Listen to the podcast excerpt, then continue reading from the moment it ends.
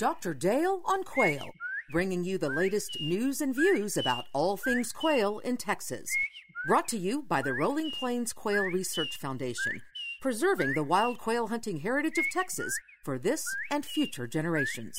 Major support for this podcast comes from Gordy and Sons Outfitters. Well, hello everyone, and welcome to this month's episode of Dr. Dale on Quail. I'm Gary Joiner with the Texas Farm Bureau. Thank you for joining us today. I know you've enjoyed past episodes when Dr. Dale has traveled, sat down with special guests at remote locations to talk about interesting topics on quail and quail conservation. Well, this month we continue that tradition. Dr. Dale is joined by a special guest from Oklahoma State University, Dr. Dwayne Elmore. Let's go to Dale now in Fisher County. Good morning, Gary. It's uh, great to be with our listeners again this month, and I look forward to a special guest with us here today. Going to be talking about some quail research being done up in Oklahoma and some surrounding states up there. But beautiful day. We're on location at the Rolling Plains Quail Research Ranch out here in western Fisher County. Had a little bit of rain here over the last month, and things are looking pretty good. And I know our listeners will be very interested in the quail forecast, which will be coming up in the October issue. So stay, stay tuned for that. Our special guest today is Dr. Dwayne Elmore. Dr. Elmore is uh, one of my colleagues for the last 10 or 15 years, and uh, a, an avowed quail hunter and he's come to us from the state of Tennessee. So I've asked him for Will to give us his elevator speech on uh, where he came from and how he wound up at Oklahoma State. Yeah, thanks for having me. Uh, I grew up in Middle Tennessee, and a few decades too late for Bob White. Most of that country uh, was void of upland birds, but uh, you know, at least by the the 80s. And I did have a few opportunities to hunt growing up with the only quail hunter that I knew in my, my home county. So I, I, got a little bit of a taste of it, but I really fell in love with it in graduate school and eventually got bird dogs and lived out west for a few years and hunted uh, lots of different species of upland game birds. So when the opportunity came to end up at Oklahoma State, uh, I knew that was a perfect place for me where the east meets the west. And uh, so I've been there for 15 years. Well, let's delve off into your hunting exploits just a little bit. What kind of dogs do you have? German Shorthair. Yeah, that was my first bird dog, and I think like a lot of people, whatever first dog you get, you kind of tend to stick with it. So I'm assuming uh, you, did, you got your master's degree up at Utah State. Is that correct? PhD at Utah P- State. Okay. Yeah. Where'd you do your master's work at? Uh, Mississippi State University, and uh, actually my project was on mourning dove, but had Wes Burger on my committee, okay. which a lot of people probably heard that name. So got a lot of uh, uh, the quail bug from from him. Absolutely. Well, out there at um, Utah, I guess you had an opportunity to hunt a number of species with German short hair, and I think you've probably hunted most of the quail species too. Which one do you like the best? Of, of the the quail, I, I think probably my favorite to hunt is Gambel's quail. I really enjoy the country they're in. Um, but you know, I've hunted, yeah, I've, I've, hunted all the, the quail and, and most of the grouse in North America. In fact, I had one dog that I think she I shot 17 species over her in her life. So yeah, that's pretty special.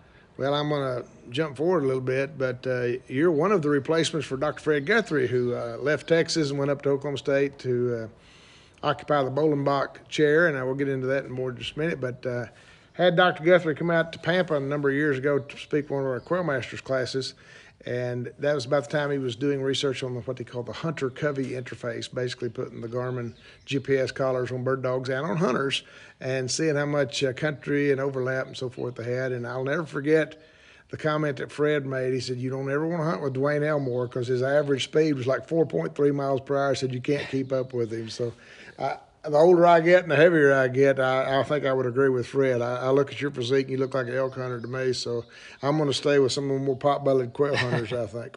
Um, Dwayne, again, uh, tell us a little bit about your appointment up there at Oklahoma State, and uh, is it all extension, or, or, do you have a split appointment, or, or what? I'm primarily extension. 75% of my job is extension, so I do a lot of uh, outreach with landowners and agencies uh, that have various wildlife management objectives, but uh, galliforms, you know, quail, turkey, grouse, that's a big part of what I do. And the other part of my job is research, and the bulk of my research is focused on upland game birds. Well, again, I've, I've walked that line before, and I know that uh, I started out as 100% extension. I saw and had interest in things that just weren't being researched by my mm-hmm. research colleagues, yeah. and so I finally argued and, and was able to carve out a 25% research appointment. I felt like I did about 100% of my effort on 25% appointment. I'm sure you did the same thing too. Yeah, uh, you know, when you're out with landowners and on ranches and with agencies, you know, there's so many things that come up as research needs, and so always trying to to, to help them find the, the answers they need to better meet their objectives. And then also, again, you talk about the clientele that we dealt with in those outreach and extension settings, whether those be cowboys or uh, biologists for the game department, or whatever. Their voice sometimes is lost in the shuffle and uh, we have the opportunity to, to hear it from the horse's mouth, so mm-hmm. to speak. And I've I've always taken that as a great uh, something I really liked about my job was getting to, to work with people that are on the land every day, and I, I try not to dismiss anything that they say they saw. And that may seem ludicrous to me, but I don't say BS because I don't know what they saw. But uh, eyes and ears that they can serve for you is really impressive out there. Yeah, I mean, when you work for a land grant, you know the mission of the land grant is to take uh, stakeholder questions back and to, to the university, do the research, and then make sure the information gets back to that stakeholder. And I take that very seriously. I think that that is a very important job that, that we have to do, and, and, and you have to listen and you know come come to a, a property with open eyes and, and, and really um, listen to people and spend time with them. Right. I, I often told the story during my career with Texas A&M that according to the model, you know, you and I travel down, in my case, travel from San Angelo to College Station twice a year to get – educated by our research colleagues, and then we go back to the hinterlands and distribute that. And I said, if, if I follow that model, I might be busy two hours out of one day of every year. Just not that much research, at least at Texas A&M at the time, that was applied research and aimed at things that I would think were critically important, like quail populations.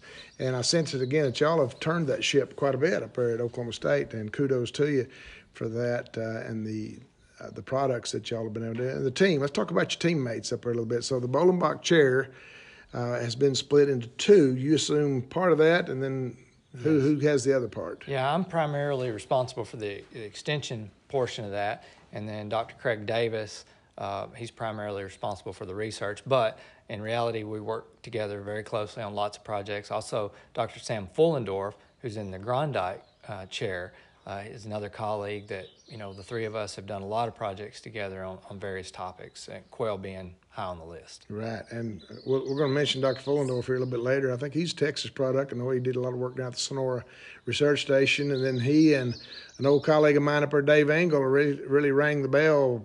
What about the early '90s when they started talking about patch burn grazing, or what y'all are now calling pyric herbivory, and a uh, tremendous amount of work has come out of that. And we'll talk more about that as we get closer to the uh, end of the podcast. Let's talk about quail research at OSU. And again, typically when you think of quail in Oklahoma, you're thinking bob whites. But I was raised there in the southwest corner, and we had blue quail during the drought year. I tell people our blue quail were our drought insurance, you know. And then I know that if you're a student of quail for quail literature, you've, you've heard of the name Sandy Schemnitz, mm-hmm. who back during the uh, late 50s, early 60s did a monograph on the blue quail population out there in the western panhandle kind of thing. So pick it up from some of that. I mean, again, some historically very good work, some of the work by uh, uh, Alan Peoples and so forth at the, and Fred Guthery on the pack saddle area. And then it kind of dropped off there for a 10 year period. So pick us up from the late 90s and kind of give us some idea about where y'all been working at.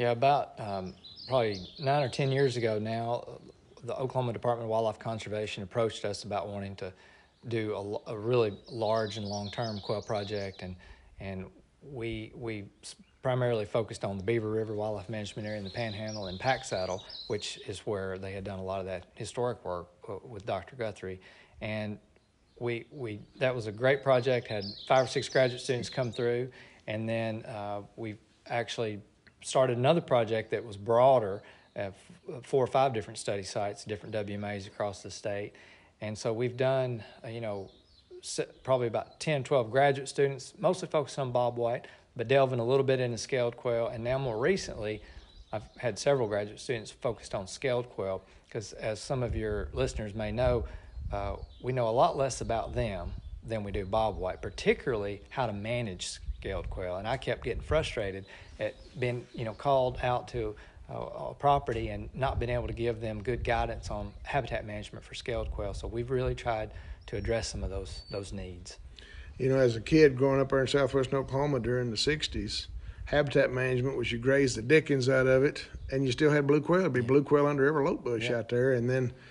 Uh, in my opinion, uh, something happened to them in 1988 uh, that basically made them disappear and they've had a, to my knowledge, there really are no blue quail left there in Harmon County that I'm aware of at this point in time. So, uh, you and I were discussing earlier today that everything we know about blue quail says they should be the hardier of the 2 mm-hmm. and yet their populations tend to be declining in those areas worse than what the bob whites do. They don't boom quite as well as the. I'm sorry, they don't boom as well as the bob whites, but neither do they bust as badly as the bob whites typically. That's exactly right. They're they're typically longer lived, and you know when we've had several studies now where we have bob white and scaled quail on the same property, so that's always nice to be able to compare apples to apples, the same landscape, same climate. Uh, and we see that you know bob whites are booming and busting, scaled quail much more consistent as you see. They don't seem to put as much effort into reproduction every year, um, and so they are more stable. But uh, they seem to always be at lower density, at least the places I've worked, lower density than quail, at least in the good years.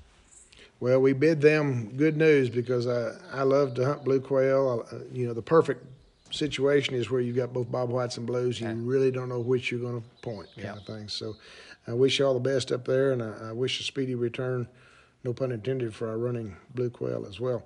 Well, give us a few of the highlights, Dwayne, that y'all have discovered. No particular order, but just when you think of what y'all have done over the last 15 years or so, what are some of the highlights? Yeah, I'll start in the, the east. Uh, we of ODWC funded project a few years ago, we were uh, looking in eastern Oklahoma, which, you know, most of that country, there's no quail hunters left anymore because there's not many quail. And so the wildlife department was really interested in that. And we did a study on uh, forest management for Bob White, really trying to figure out at what level did Bob White show up. And there's some interesting results from that. Uh, we found a certain threshold at, at what where you remove a certain amount of canopy cover was really critical for Bob White. And it's no surprise why there's no Bob White in eastern Oklahoma's forest succession. Most of the canopies just closed in. So that was really beneficial for managers that want Bob White in that landscape to have a target, get your canopy cover down to this level. Then moving west, some of the highlights we've looked at with Bob's is uh, really focused on how temperature is part of their habitat, how they use temperature at different times of the year to make decisions on where they're going to nest, where they're going to take their brood, and also how those things affect survival. And it's been it's really opened my eyes up a lot to how important shrub cover is to bobwhite. We know it's important for predator avoidance. It's also very important to not overheat or not freeze to death. And so we've actually been able to identify certain shrubs that are used more in certain times of the year. And the take home from that to me has been the importance of shrub diversity. I used to think, well, as long as you had shrub cover, you're good. But from this research, I've seen, you know, having a diverse shrub community is a hedge on different weather extremes. Uh, we've also looked at water and how it affects quail habitat selection. And on three studies now, we've seen that it strongly affects habitat selection, although there's little evidence that it affects survival. So it might in some years, um, maybe in the, the worst drought years, it, it perhaps does, but it, it sure does influence where they're at on the landscape in the research we've done. Um, and then the current research we're doing on scaled quail, we're doing a lot with winter habitat selection and roost ecology, trying to fill in some of the gaps, that, uh, especially times of the year when scaled quail have not really been studied very much. Well, I was on y'all's website here not too long ago, and we'll give you an address for that towards the end of the podcast. But I uh, I came across some recent research y'all done that colloquially was called "Who's Your Daddy," mm-hmm. where it looked like looked at the uh, the parentage of eggs within a clutch of eggs, of the Bob Whites Blues, and which of those had multiple sires versus single. So summarize yeah. that one. That's that's fascinating work to me. Through, so through genetic work, looking at uh, eggshell frag- fragments and then having feather samples from the attending adults, we were able to determine for a given brood and clutch how, how many different males had mated to form that clutch. And on average, scaled quail were, were very monogamous. There wasn't a lot of funny business going on. You know, it was usually a strong pair bond, whereas with the bob white, on average, that hen was mating with two to three males, sometimes as many as four or five males to make one clutch. So that goes back to what you said earlier about bob white being very boom and bust. It's as if bob white do everything they can to produce lots of young. One of those being mating with multiple males to up the chances of, of, of egg viability.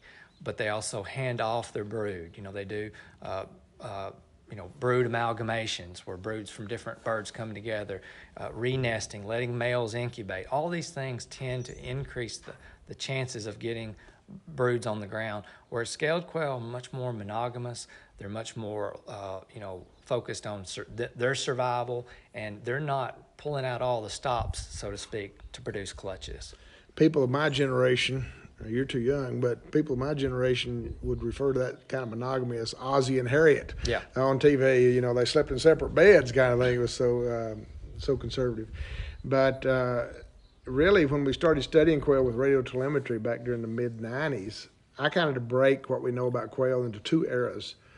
BT before telemetry, and we thought Bob Whites were not were monogamous. We thought they were Ozzie and Harriet, and then AT after telemetry. You mentioned Wes Burger a while ago, and some of the work that he did early on in Missouri, as I recall. That's right. They described it as a flexible mating system, That's right. kind of thing. Yeah. So uh, it's just odd again that you know you got two birds in the same habitat, but they were raised in different neighborhoods, I guess. Uh, uh, the blue quail being a product of the Chihuahuan Desert, and uh, the Bob White coming out of the more mesic southeast Mm-hmm. kind of thing. In- interesting work.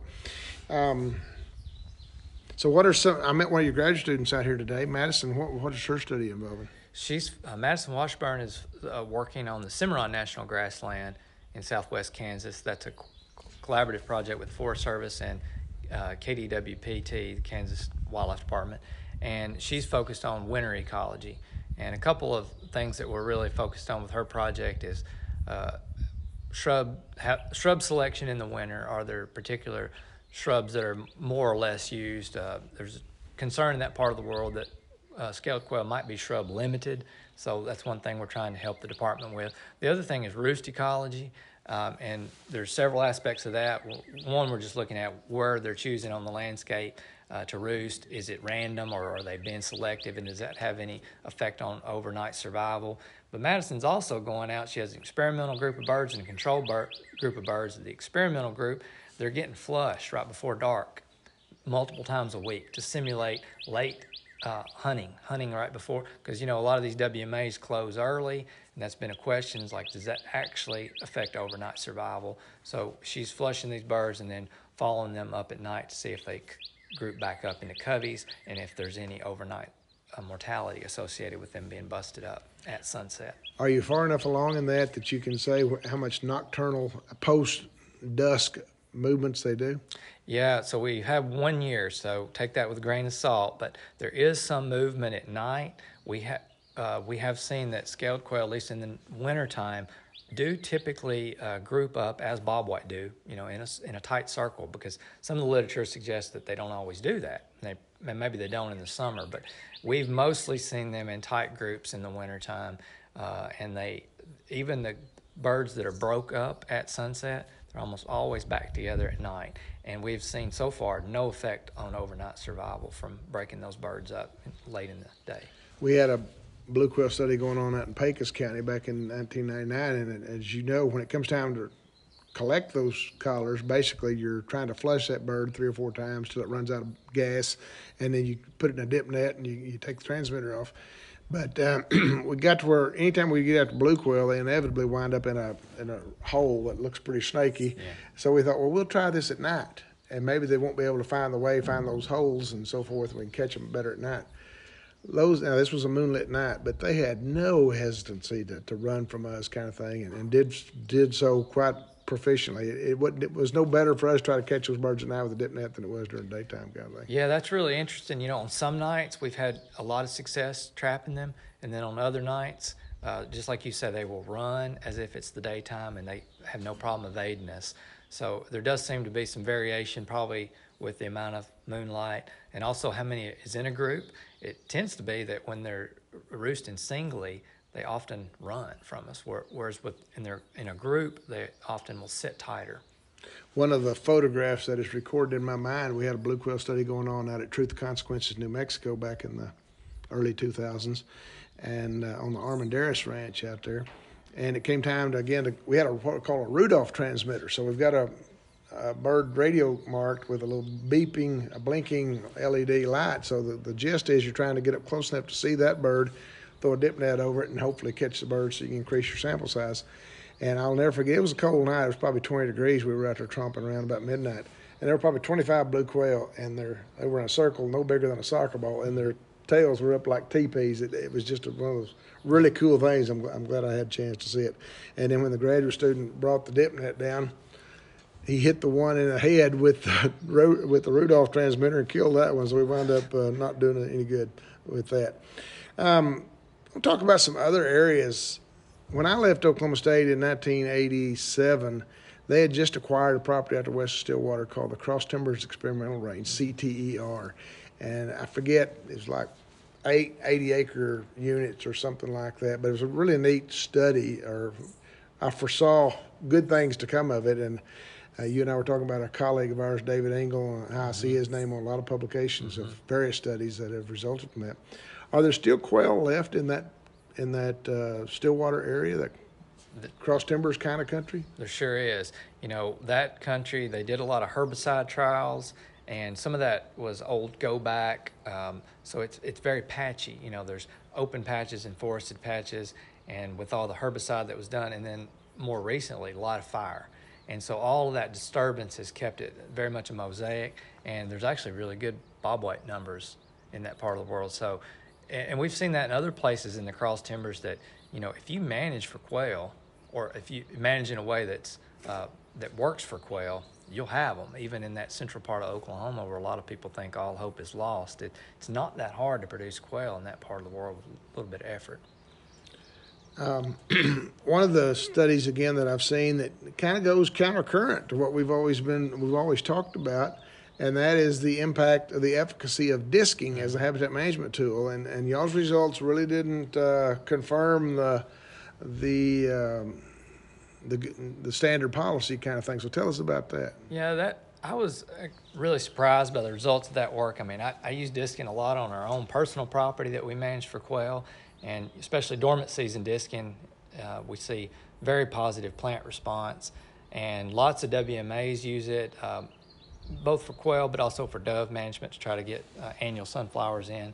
So I really expected big season uh, seasonal differences. We looked at three different seasons of disking, and what we found is, sure enough, depending on when you disc, you get a very different plant response.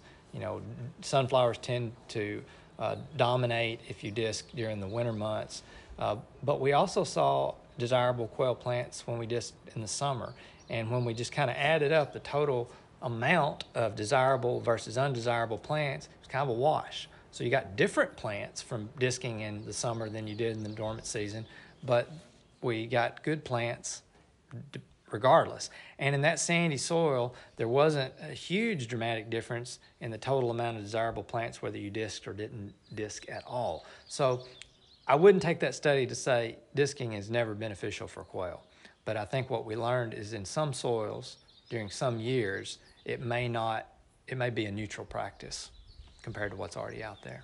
And sometimes I'll recommend that if somebody's going to do disking in January, that they disc two strips along the road, and then they go on in, you know, and they want to do it three months later, do two more strips where you can evaluate on your own property. And I'm very high, and I sense you are too, on on-site experimentation Absolutely. by that landowner. Yeah. So do something to just, just be able to interpret what you see. At the very least, take photographs, if not a more detailed accounting of what the vegetation response is, and, and make your own property your own laboratory kind of thing. So Absolutely. That's, that's uh, there's a lot of information to be learned uh, from that kind of thing. Let's talk about uh, quail trends in Oklahoma. Again, I still go up to Harmon County, the very southwestern County. I've got a little bit of property up there. Uh, not everybody knows this, but in 1974, I had to get married. Didn't have anything to do with the physiological status of my bride to be, is because my dad in law, future dad in law, had some of that good sandy soil country, sandy Chinook kind of country. And I told him about, he's gone now, but I told him about seven, eight years ago that I was going to have the marriage annulled after 40 years because there weren't any quail in that country right now. So um, I'm kind of familiar with what the situation is in southwestern Oklahoma. But again, historically, uh, that, that woodward country is, was about as good as it got, kind of thing. So just kind of share. I don't know if we have any listeners up in Oklahoma or maybe that would travel to Oklahoma, kind of thing, in search of quail. But uh, give us some areas of where you would go. I'm not asking for your honey holes, mm-hmm. but give us some general areas around uh, different parts of the state. Yeah, the Southwest, as you said, is is really uh, tanked since 2017. Of course, if anybody was hunting down there in 2015, 2016, it, it was phenomenal across most of western Oklahoma.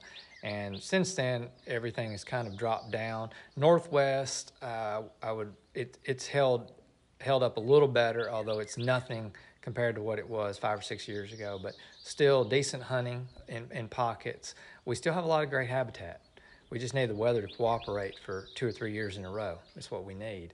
Uh, as you move east, there uh, is a lot less habitat. However, when you find habitat, there are quail, and they're more consistent than the west, which makes sense because in the eastern part of the state, we're almost always getting over 30 inches of rain a year.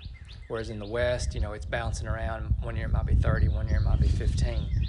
But in the east, where the where the weather is more stable and consistent, you can find quail if you can find the habitat. In some places in southeastern Oklahoma, some of that timber company land where they are aggressively clear cut, there can be some pretty good quail hunting. It's not what you would expect in West Texas or Western Oklahoma in a banner year, but it's sure better than a bust year in those places. So that's where I've been hunting a lot the past two or three years because I know I can find quail in southeastern Oklahoma. Yeah, that's impressive to me. Uh, I didn't realize anybody was having you know some success up in there, so that's it's good to hear.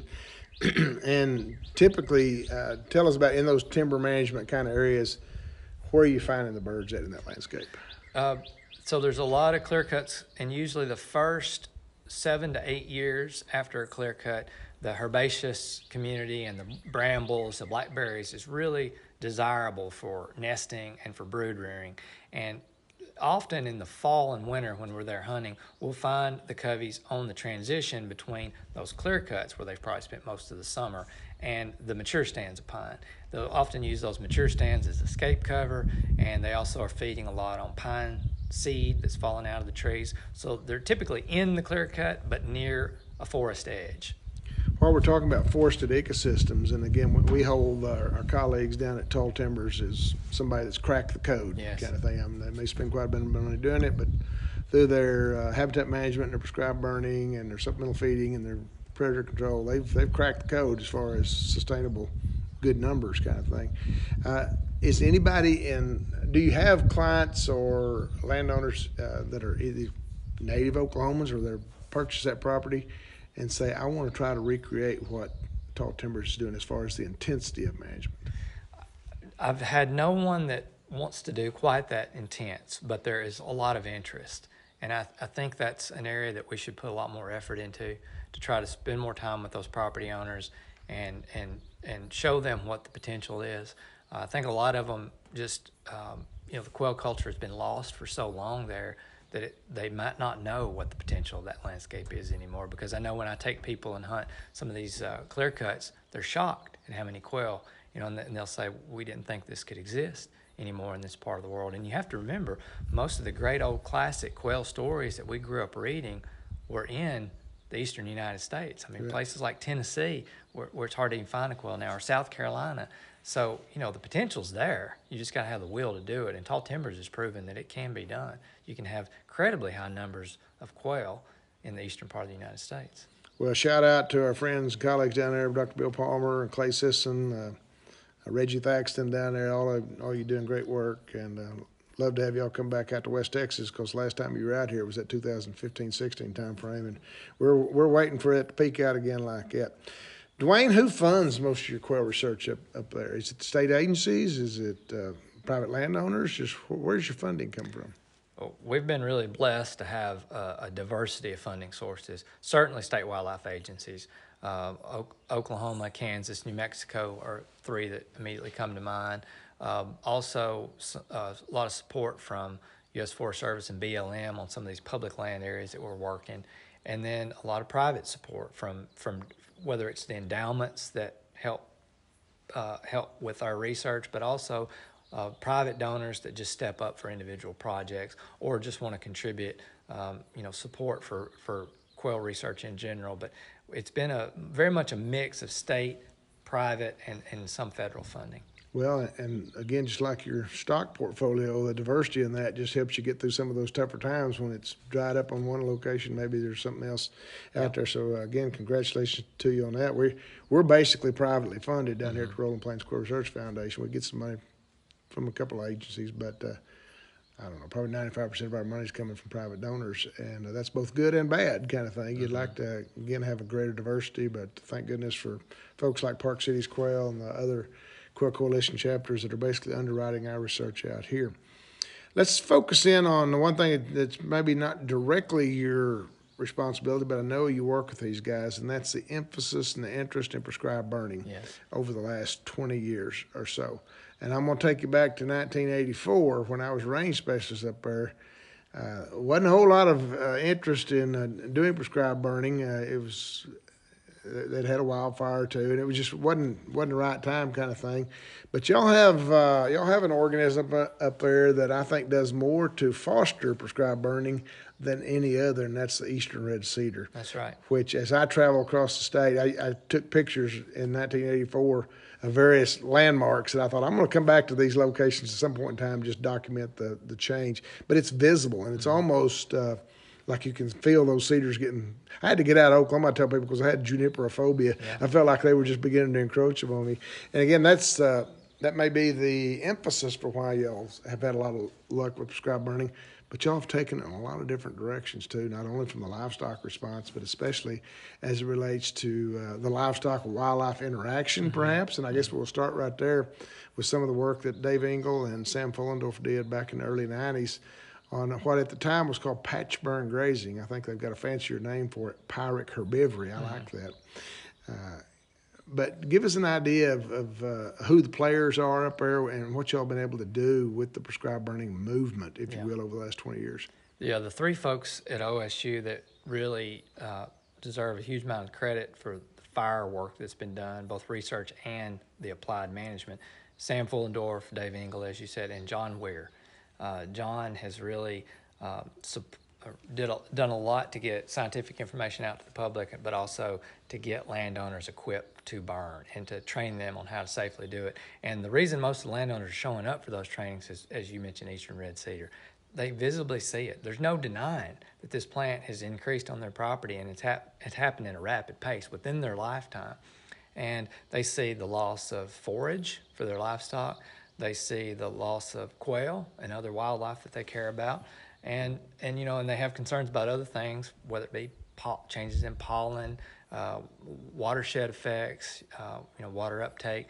So there's just this whole plethora of things about Eastern Red Cedar that brings a lot of diverse people to the table. You know, we have people at trainings that are completely quail focused, completely livestock focused, or uh, or just you know we're worried about the aesthetics of the land. But they're all there to learn the same thing: how do I manage this plant safely?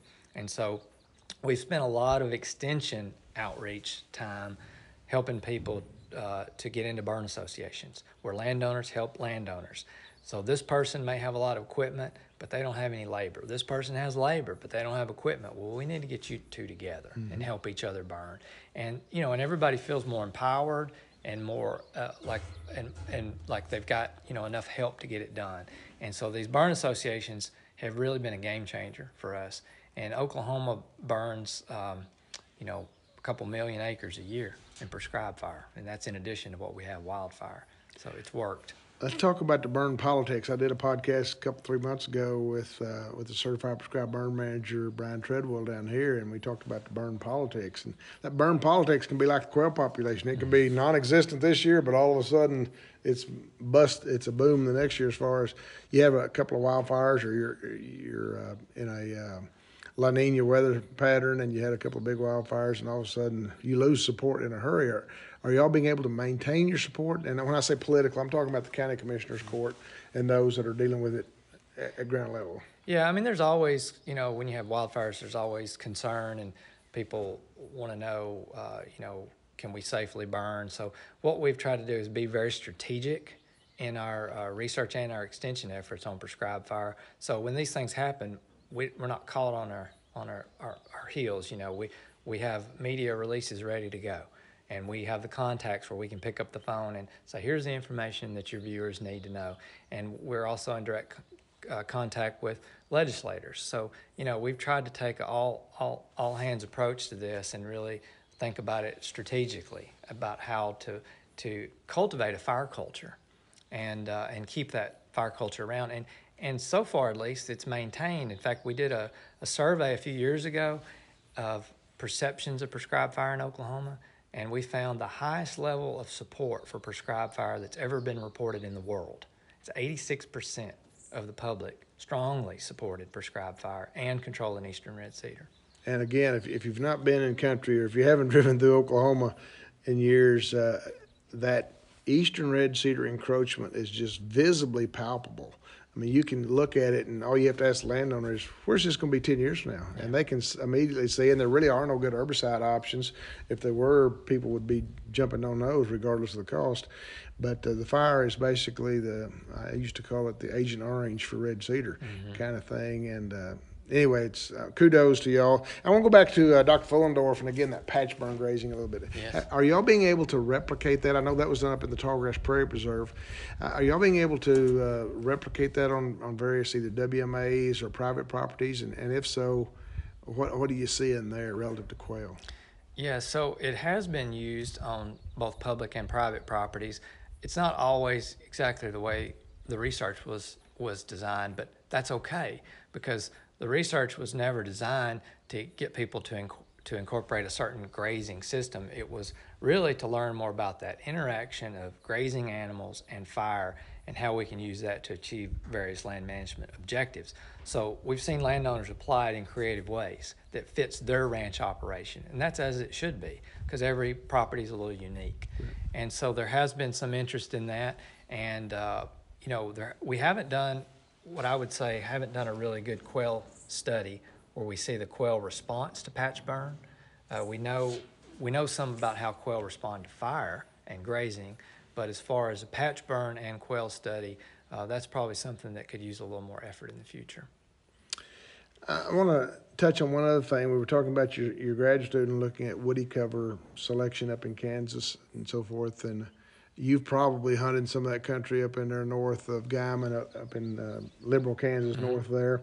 And if you get into some of those CRP fields, whatever that's been planted back to native grasses, and you're walking through big blue stem and so forth, then you jump a covey of quail, and there's not a stick of woody cover mm-hmm. out there, kind of thing. How, how, do you explain that? It's, I mean, I, everybody agrees that a plum thicket or a lote bush is where you want to go look for quail, but then you you find those counter instances where there's quail out there in a sea of grass. Yeah. Kind of thing. Yeah, and I and I tend to see that more during the spring and summer than I do the fall and winter. You know, we find uh, birds in really odd places during the breeding season. In the winter, uh, it's more of an anomaly.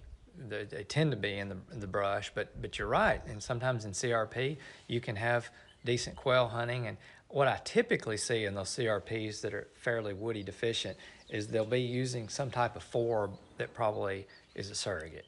So things that come to mind would be like giant ragweed, uh, which can be almost woody in mm-hmm. structure and very open in the understory. So typically in those big CRP, when I'll flush quail, if I look down at where the quail actually were, it's usually very still open at ground level with some overhead cover. It might be a forb or it might be bunch grasses, but it still has that structure that's more shrub-like. So I think that's what they're looking for is the structure.